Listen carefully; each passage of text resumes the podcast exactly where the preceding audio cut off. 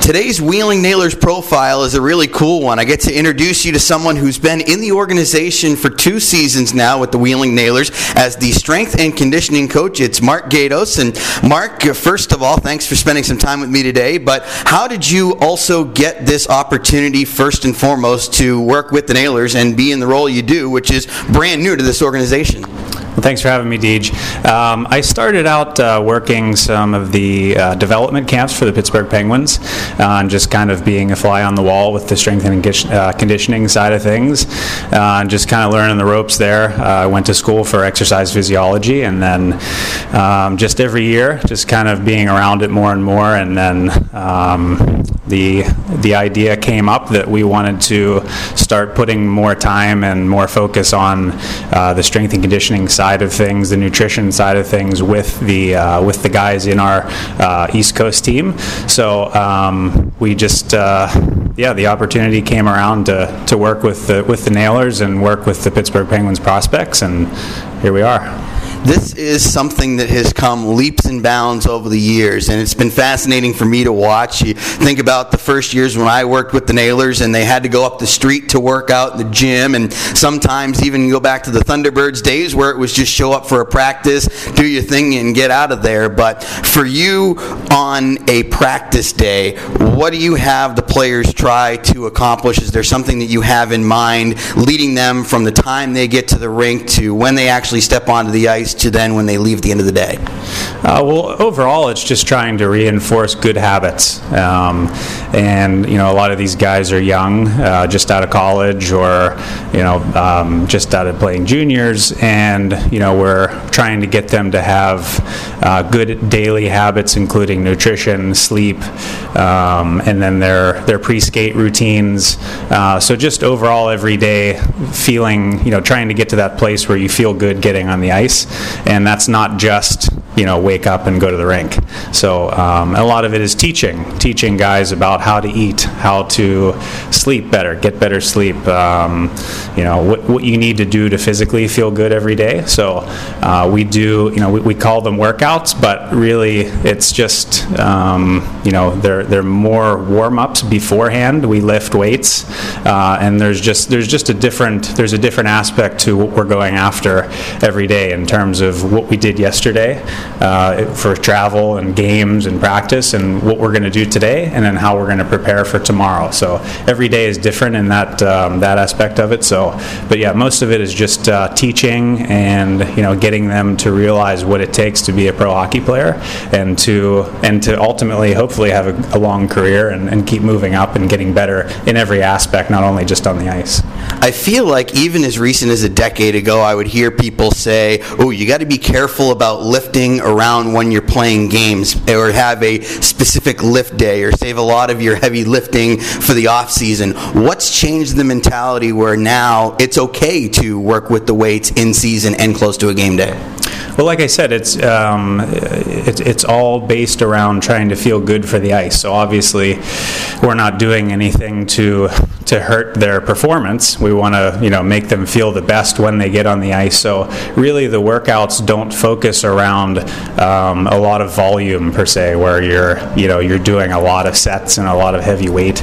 Um, it's just you know. Uh, it's, it's more stretching it out over time so that you're not shocking the body at any time uh, with some type of workout that hurts you um, performance wise.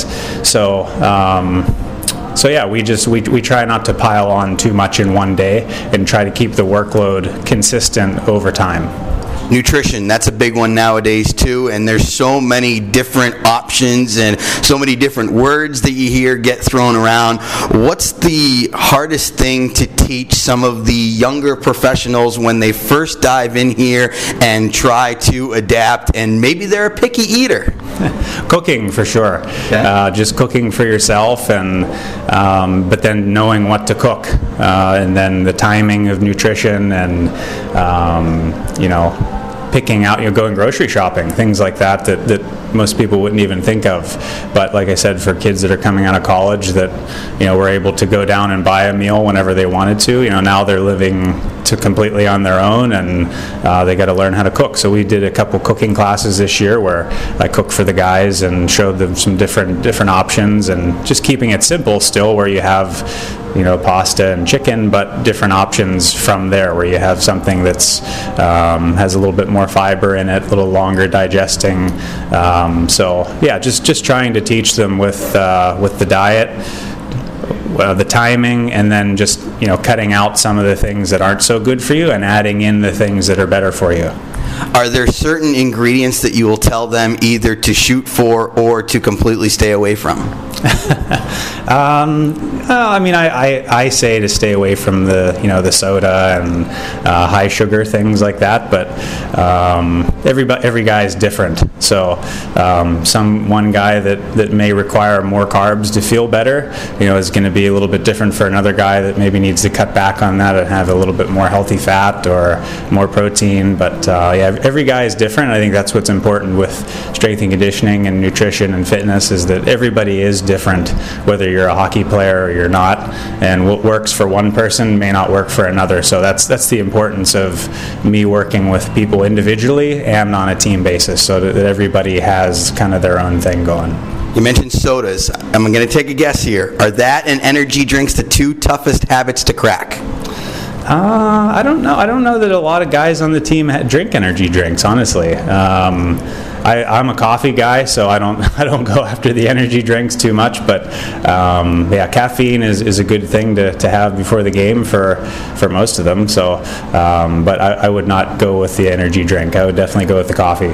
I was talking with the Penguins team chef during the summer, and he has a terrific, or actually was when you hooked up that nice situation for us at Cranberry before we went over to Reading, which was really awesome. And he said that he still has great relationships with people who have moved on from the Penguins organization is that the same for you with guys who have been here in Wheeling maybe last year who have moved on and maybe they may not be under contract with us, but they still want to have that relationship with you and you still are able to help them, especially in the off season, so that guys, it's not come to training camp to get in shape. It's you better be in shape for day one.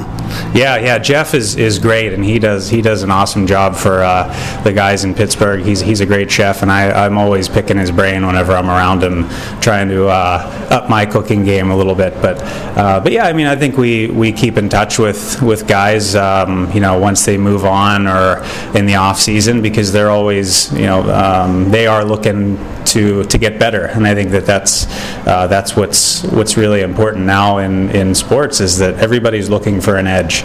So if if you can get yours by you know dialing in your nutrition or dialing in your fitness or uh, whatever it is, or your sleep. You know, everybody's looking for that. So, so yeah, we try to keep in, in contact with uh, with people, and we're always open to you know to talking to guys in the off season or guys that have even moved on because that's that's what we're here to help. So. Diet, exercise, and sleep seem to be the three main bullet points to putting a successful team on the ice. Mark, great work here with the Nailers, and I really appreciate once again you spending a few minutes to tell me and to tell the fans back in Wheeling about what you do and how you help to keep us and give us a good competitive edge night in and night out. Yeah, thanks for having me, DJ. I appreciate it.